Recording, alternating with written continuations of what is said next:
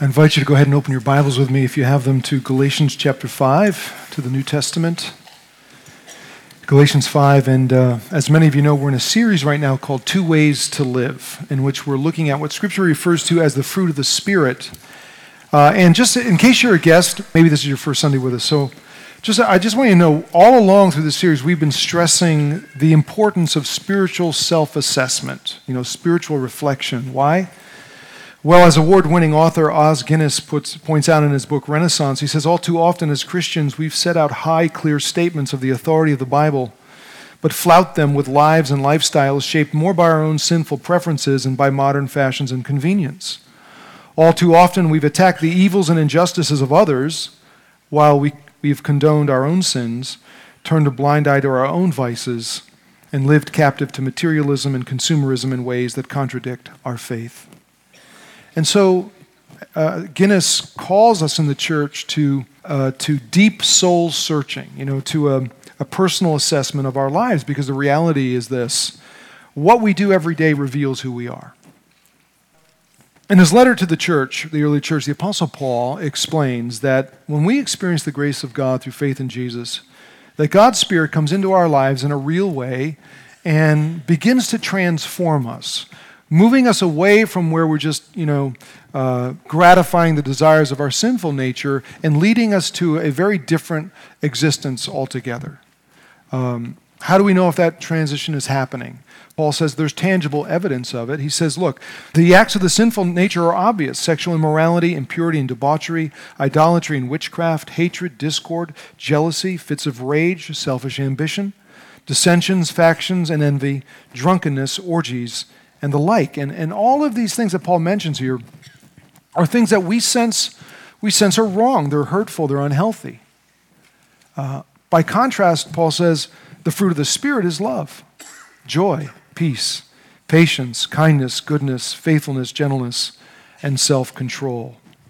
And something down deep in our humanness tells us yes, these, these things are right, these things are healthy, they're beneficial. This list really describes the kind of men and women we're meant to be. You know, Christians and non Christians agree. Not only do we admire these virtues, we desire them in ourselves and in others. But just keep in mind, we don't try to change our attitudes and behaviors to become Christians. No. Our attitudes and behaviors change because we are Christians. See? Faith in Jesus changes things. God's grace changes things. The Spirit of God changes things. He changes us from the inside out. And Paul describes these changes uh, using fruit as a metaphor, fruit representing that which grows above ground where everybody can see it. It's the same metaphor Jesus used when he said to his followers, No good tree bears bad fruit, nor does a bad tree bear good fruit. Each, each tree is recognized by its own fruit. And as we've talked about the last couple of weeks, when Paul uses the term fruit, it's in the plural, indicating that all of these, all of these attending virtues are produced by the Spirit's presence and power in our lives. It's not just one or two of them, uh, all of them are growing and manifesting themselves in increasing degrees. So, up until this point, we have talked about love, joy, peace, and patience. And this morning, I want to consider how the fruit of the Spirit is kindness. And to get us started, uh, this may sound like an absurd question, but what is kindness? I mean, what is it? Out of curiosity, I figured I'd Google it because, you know, uh, if it's on the internet, it must be true, right? So I uh, Googled it, and uh, Google took me to first dictionary.com, a popular online lexicon, uh, lexicon and uh, the folks there define kindness as the quality or state of being kind. And I don't want to be unnecessarily critical, but uh, that's not really that helpful to me. You know what I mean? I mean, I always thought that when you use a word in a definition, when you're defining a word, you don't use the word in the definition. So uh, I moved on. I went to Wikipedia, another online resource, and it was a little more helpful. The Wikipedia folks say kindness is the act or state of charitable behavior, uh, charitable behavior to other people. And then I looked at urbandictionary.com, which defines kindness as the act of going out of your way to help someone in need and showing you care, something that apparently doesn't exist in this world anymore. here's my point. Sometimes when, when studying uh, Scripture, the specific nuances of words get lost in translation. And so it's really important, when possible, to consider the original language to get a more accurate understanding of what the text is saying, what it's teaching. Uh, and in our text this morning, the, the English word that we use, we translate kindness is the word we use, um, translates a rather uh, uncommon Greek term. Uh, in, in, its, in, the, uh, in this particular form, this term is used only 10 times in the New Testament. Uh, it's the term uh, chrestotes, uh, which is the noun form, meaning we translate kindness. In its adjectival form, it's uh, Christos, or Christos, uh, which means kind. Uh, and I'll explain why that's significant in a few minutes. But basically, the term means to act charitably, benevolently, generously toward others. And it's not just a feeling, it's not just a, an attitude or a consideration, it's action. In the Old Testament, this notion of kindness uh, is reflected in the Hebrew term chesed, sometimes rendered loving kindness. In fact, there's a story in the Old Testament that portrays what this kindness looks like in very practical terms. It's the story of the, the friendship between David and King Saul's son, Jonathan. Uh, king, the king, uh, Saul, had uh, become very jealous of David because of his military prowess and his popularity with the people. And, and uh, Saul was very threatened by him and considered killing him, having him executed. Well, Jonathan finds out about this and he goes and he tells David, he warns him, and uh, David is about to take off, run, and, and, get away. Before he does, he and Jonathan uh, uh, make a commitment to each other. They make a vow that if one of them is killed, the other would care for their friend's descendants, their children. Well, as it turns out, both Saul and Jonathan are killed in battle. David becomes king, and when he does, he fulfills his, his promise. Uh, when trying to find out more about Jonathan's family, David asks his servants, he says, Is there anyone left in Jonathan's family to whom I can show God's kindness? And he learns about, after a while, he learns about Jonathan's son, Mephibosheth, a young man who was crippled in a fall at age five, so he was unable to walk. Uh, and what does David do when he finds out about him? Think nice thoughts, experience warm, fuzzy feelings? Maybe. Uh, but he does more than that. He takes action. He sends for this young man, who had nothing and no one, by the way, and he brings him into his court and he says to this young man, I will surely show you kindness. He says, I am going to restore to you all the land that belonged to your father, your grandfather, and you will always eat at my table. To which this young man responds, Why would you do this for a dead dog like me? That's how he responds. I'm just a dead dog.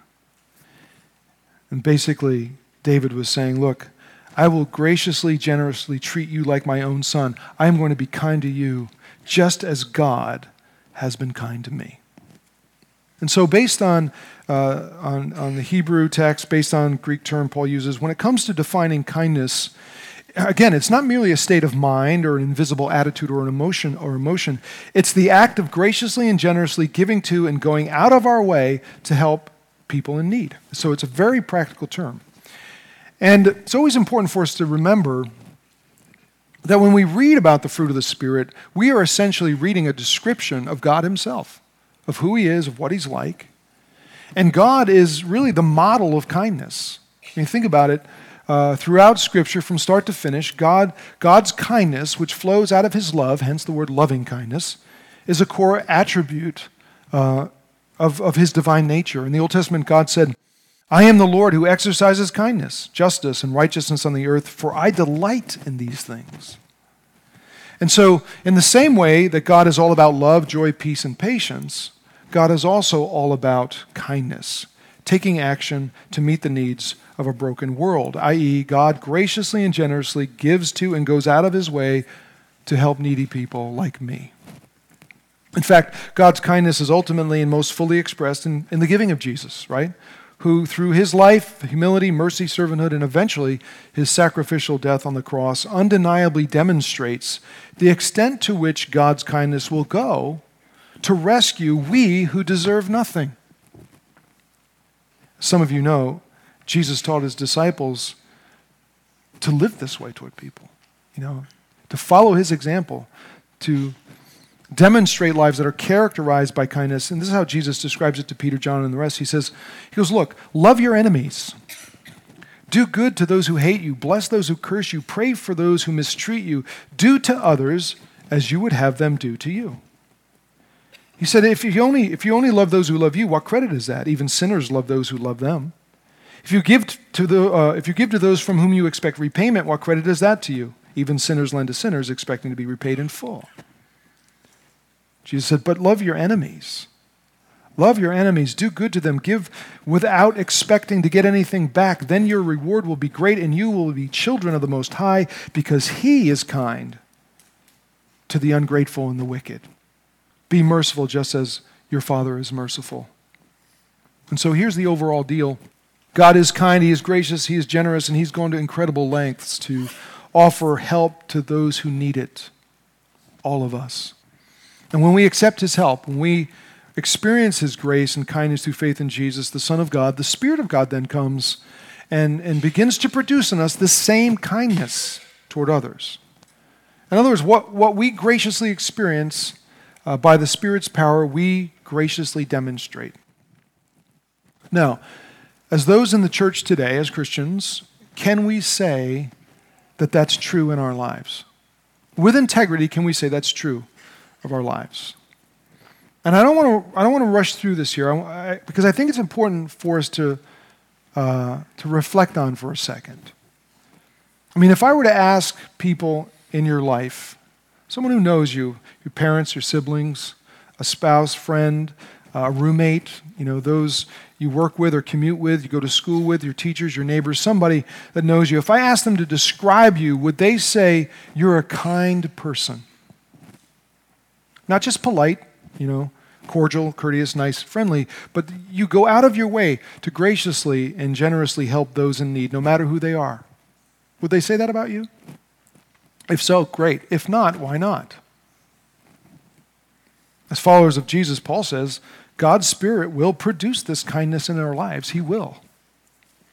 And so there's this, there's this disclosure of kindness. And what do I mean by that? I mean that kindness discloses, it reveals who we are, or who's really whose we are. Teaching of Scripture is that as God's people, the recipients of His compassion and generosity and grace, we will mirror those things. You know, we will be men and women of compassion, grace, and generosity. There's a, there was a time in uh, Israel's history where that wasn't the case. and in the Old Testament, in one instance, uh, God challenges his people. He's actually rebuking the Israelites for, for uh, not giving to the poor. These, this is the list not giving to the poor, not defending the oppressed, not caring for orphans and widows, i.e., they lacked, they lacked kindness. And so he said to the people, Look, you come to temple come into the temple for the services and you fast, you, you sing, you read the scripture, you perform rituals, you burn your incense. He says, You spread out your hands in prayer. But I am weary of your worthless assemblies. I hide my eyes from you. I am not listening. Summation It is very possible to believe in God and be religious, but not really know Him or have a right relationship with Him or have experienced His kindness. Jesus said a very similar thing. In fact, Jesus said that on the day of judgment, uh, He is going to take everyone who claims to be a follower of His. He's going to divide true believers from false believers, basically. And He's going to say, He says, I'm going to say to some, Come, enter the kingdom of heaven. For I was hungry and you fed me, and I was thirsty and you gave me something to drink. I was naked and you clothed me. I was without shelter and you gave me you took me in and gave me a place to stay. I was sick and you visited me, i.e., you were kind to me. And the response is going to be, Lord, when, when would we do all this for you? When, when did we do all this for you? And he says, Truly I tell you, whatever you did for some of the least of these brothers and sisters of mine, you did it for me. And to everyone else, Jesus will say, You guys did none of these things because you turned your back on those in need you turned your back on me. Depart from me. I never knew you. I don't know how you feel about it, but that is a rather unnerving text. You know, a text that begs the question well, if it's true that we're saved by grace alone, not works, then why, why, why did Jesus say that? What was he getting at? The only answer is this that while acts of kindness don't save you, they do prove whether or not your faith is real or merely religious lip service for the fruit of the Spirit at work in your life and in my life is kindness. A gracious and generous giving to and going out of our way to help people in need. Now, in conversations like this, inevitably, the question comes up from someone who says, "Well, look, I I'm, not sure how this is working out for me because you know I, I, work downtown, I take the train, I get I get I get out of the train, I don't go down the street. There's always I walk by people every day on the street asking for money, asking for help. What am I supposed to do, man? What am I supposed to do? Empty my wallet and my purse?" And uh, my response is no, not necessarily. I mean, I think I think when it comes to helping people, I mean, really helping people, the key is not, the key is, is to not act, uh, or the key is to act, not react. Act, not react. You know what I mean by that?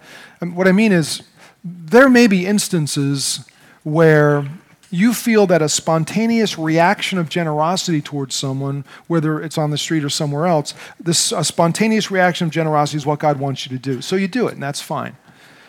But that can't be the main way we exercise kindness. There, there should be a, a strategy to our kindness, an intentionality to it. In other words, we should, we should give our money where we know it's going to be used well and people are going to benefit physically and spiritually. And we should consider how and where to best use our time and invest that time and where to expend our energy in serving others. We need to think carefully about that. We need to, strate- we need to think strategically about it and not just view kindness as a random deal. Some of you may remember uh, several years ago a college professor in California, his name is Chuck Wall. Uh, Chuck was teaching a class on human relationships, and in reaction to all the violence he was seeing reported in the news, one day, he gave 18 of his students an assignment to, at some point during that day, commit one random act of kindness to selflessly help somebody who needed it, whether it was through money, time, whatever, however. And from that classroom assignment evolved a cultural phenomenon where suddenly books and commercials and billboards and the media, they were all promoting the idea. And when Oprah Winfrey got on board, man, it blew up. Everybody started talking about random acts of kindness. You guys remember that? Um, to a great extent, uh, the popularity of that has fizzled out, but it was a very positive thing. Because let's face it, I mean, in the context of an increasingly selfish, greedy, me first culture, the thought of getting people to do one spontaneous act of kindness a day is quite extraordinary. But just so you know, what Paul is talking about here is not an isolated, one time random gesture. Paul is saying that as Christians, as followers of Jesus, there's this, there's this everyday consistency uh, to our kindness. In other words, kindness is becoming the norm for us all the time. It's, it's not the exception. It's not an event. It's not a program. It's not an isolated act. It is a lifestyle of generously giving of ourselves, our time, our energy, our money to and for others. So, again, with that being the case, would, would people around you say, yeah, so and so is truly a kind person. They really are a kind person. Is that how people see you? Is that how God sees you?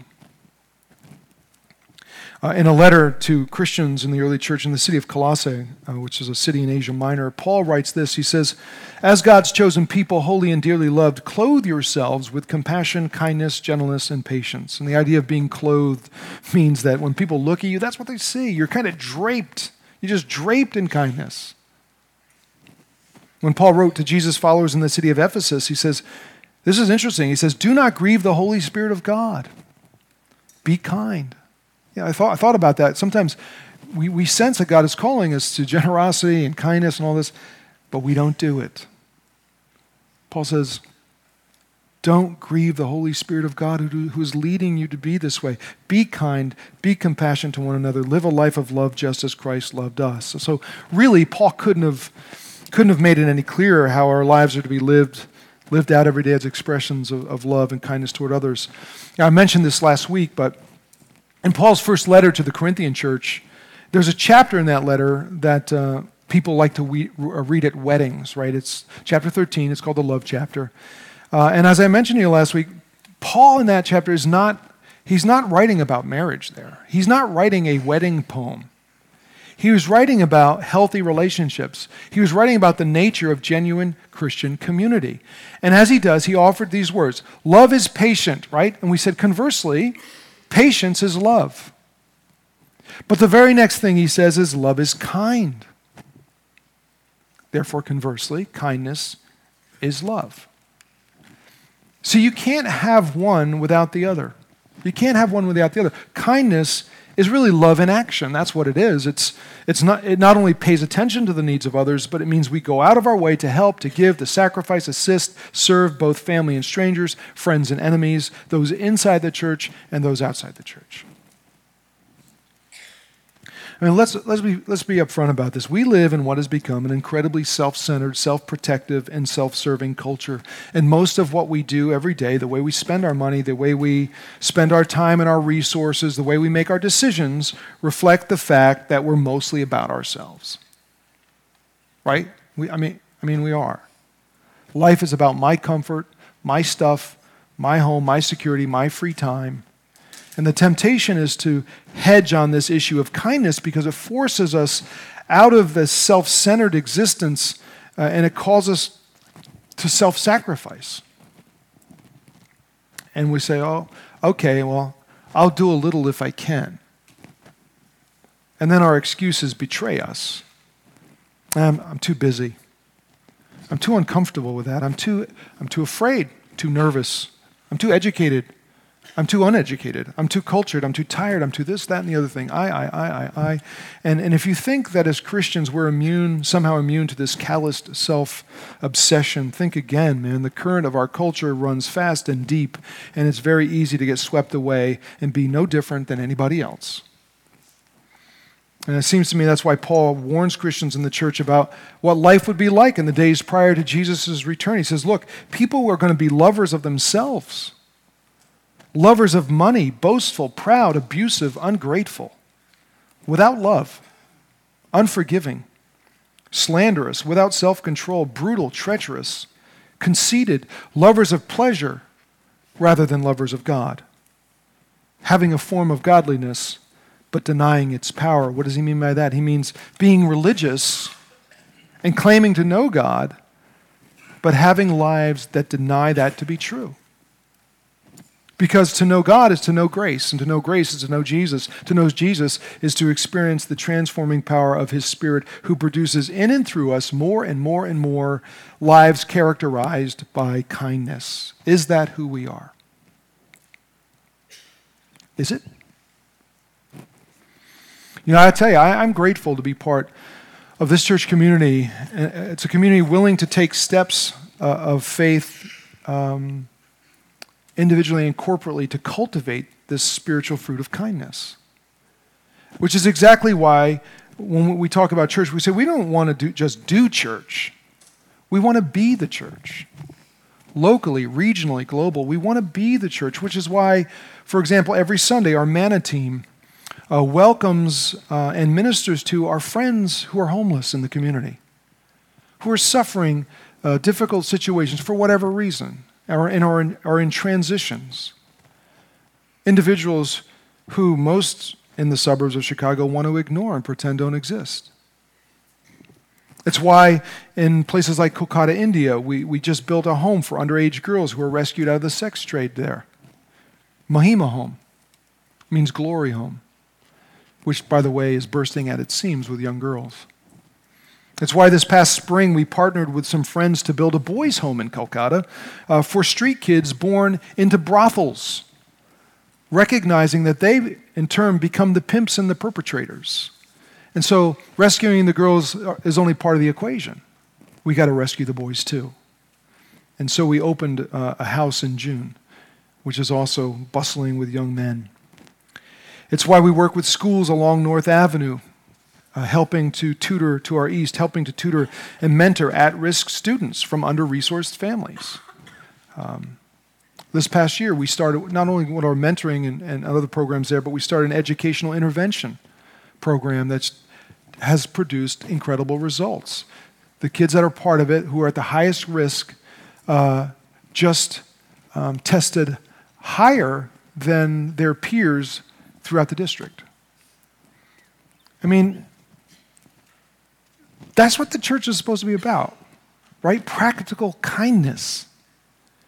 Do you, do you realize that it was through kindness the earliest followers of Jesus caught the attention of people and, and, and impacted and changed their communities, their culture, and their world? There's a history to Christian kindness. Unfortunately, many of us in the modern Western church tend to view impacting our world for Jesus as, as primarily resting in the rational explanation of the good news. It's, in other words, we see it as it's, it's through our words, it's through teaching, it's the sharing of information that does the trick. But life is, life is so much more than just reason. And to think that sharing the gospel is just about rational arguments and verbal presentations is very Procrustean. Do you know what that is? Do you know who Procrustes was? In ancient Greek mythology, he was the son of Poseidon. And Procrustes was an evil innkeeper who insisted that his guests fit into his iron bed perfectly, although they didn't know he had two beds. so no one ever fit it. And so what he did is, those who were too short, he stretched them. Uh, and those who were too tall, he chopped off limbs, heads, feet, whatever he needed to surplus inches. And he forced them into his arbitrary mold. And sometimes as Christians, I think we do the same when it comes to the idea of outreach or evangelism or whatever word you want to use. We kind of force it in, into the bed of rationalism and we cut ourselves off from the need to demonstrate the kindness of God. But human life is both rational and experiential. Certainly Jesus understood that. I mean, let's not forget what scripture says about Jesus, that he was that he was powerful how? In word and deed. Truth and action, rational and experiential. And that was true of the early church. The unprecedented kindness of Christians is one of the things that just baffled the pagans of, Greek, of the, Greeks and Greek and Roman pagans, they didn't know what to do with it. They didn't get the whole grace thing. They didn't, they didn't get the generosity thing. They didn't get the self-sacrificial thing. They didn't get it. Uh, in fact, this guy, Julian, sometimes called Julian the Apostate, um, this is uh, that's a, taken from a coin uh, from the ancient Roman Empire. He was the last true pagan Roman Empire. He hated Christianity. He um, wanted to destroy it and revive paganism.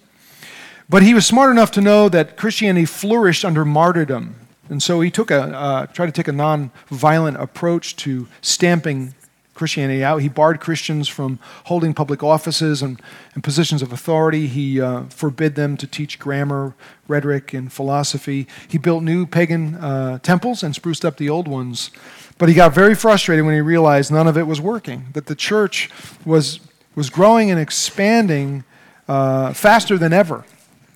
And so he wrote a letter to a pagan priest admitting that they were never going to stop this Christian thing, this movement. He, and this is what he writes Nothing has contributed more to the progress of these Christians as their charity to strangers. Not only do they care for their own poor, but for ours as well. While pagan priests neglect the poor, they hated Galileans devote themselves to works of charity and kindness.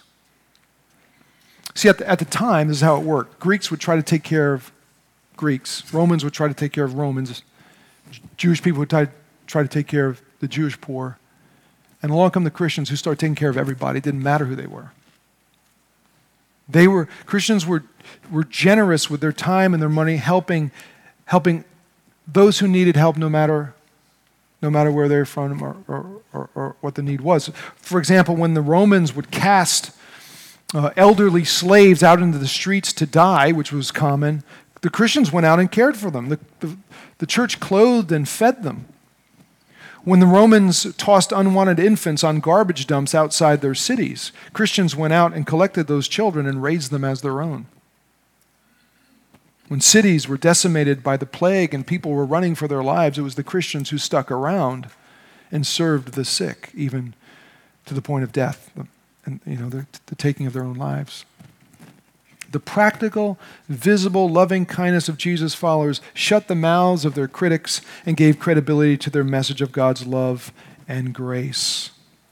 Rational, experiential, word and deed. As historian Eberhard Arnold puts it, most astounding to the outside pagan observer was the extent to which poverty was overcome in the vicinity of the Christian communities through voluntary works of love. Christians spent more money in the streets than followers of other religions spent in their temples. You see, in the pagan culture, of ancient Rome, Christianity made a spiritual difference because love was on display for everybody to see and experience. The undeniable kindness and radical generosity of Christ's followers validated the truth of the gospel of grace. In fact, remember the Greek term I mentioned earlier for, for kind, krestos? That word in the first century, that term was so close to the Greek term for Christ, Christos, that among the Romans the two became inadvertently interchangeable. And so it was very common for people to refer to Jesus' followers not as Christians, but as the kind ones. The kind ones. Is that a label our culture places on us? And what would happen if you and I, our church, became more and more known by our surrounding community as the kind ones of Parkview, better yet, the kind ones of Jesus? Listen, here in Galatians 5, Paul is saying that when we experience God's kindness, when we experience God's grace through faith in Jesus, who offered himself for our sins to rescue us from evil and give us life, dead dogs deserving nothing, receiving everything. When we embrace that reality and experience it, the Spirit of God comes and begins to transform and produce tangible, experiential, observable evidence of His power and presence in us. It proves we are His. For the fruit of the Spirit is love, joy, peace, patience, and kindness. The gracious and generous giving to and going out of our way to help those in need, no matter who they are. May we become known as the kind ones of Jesus in our community. Let's pray.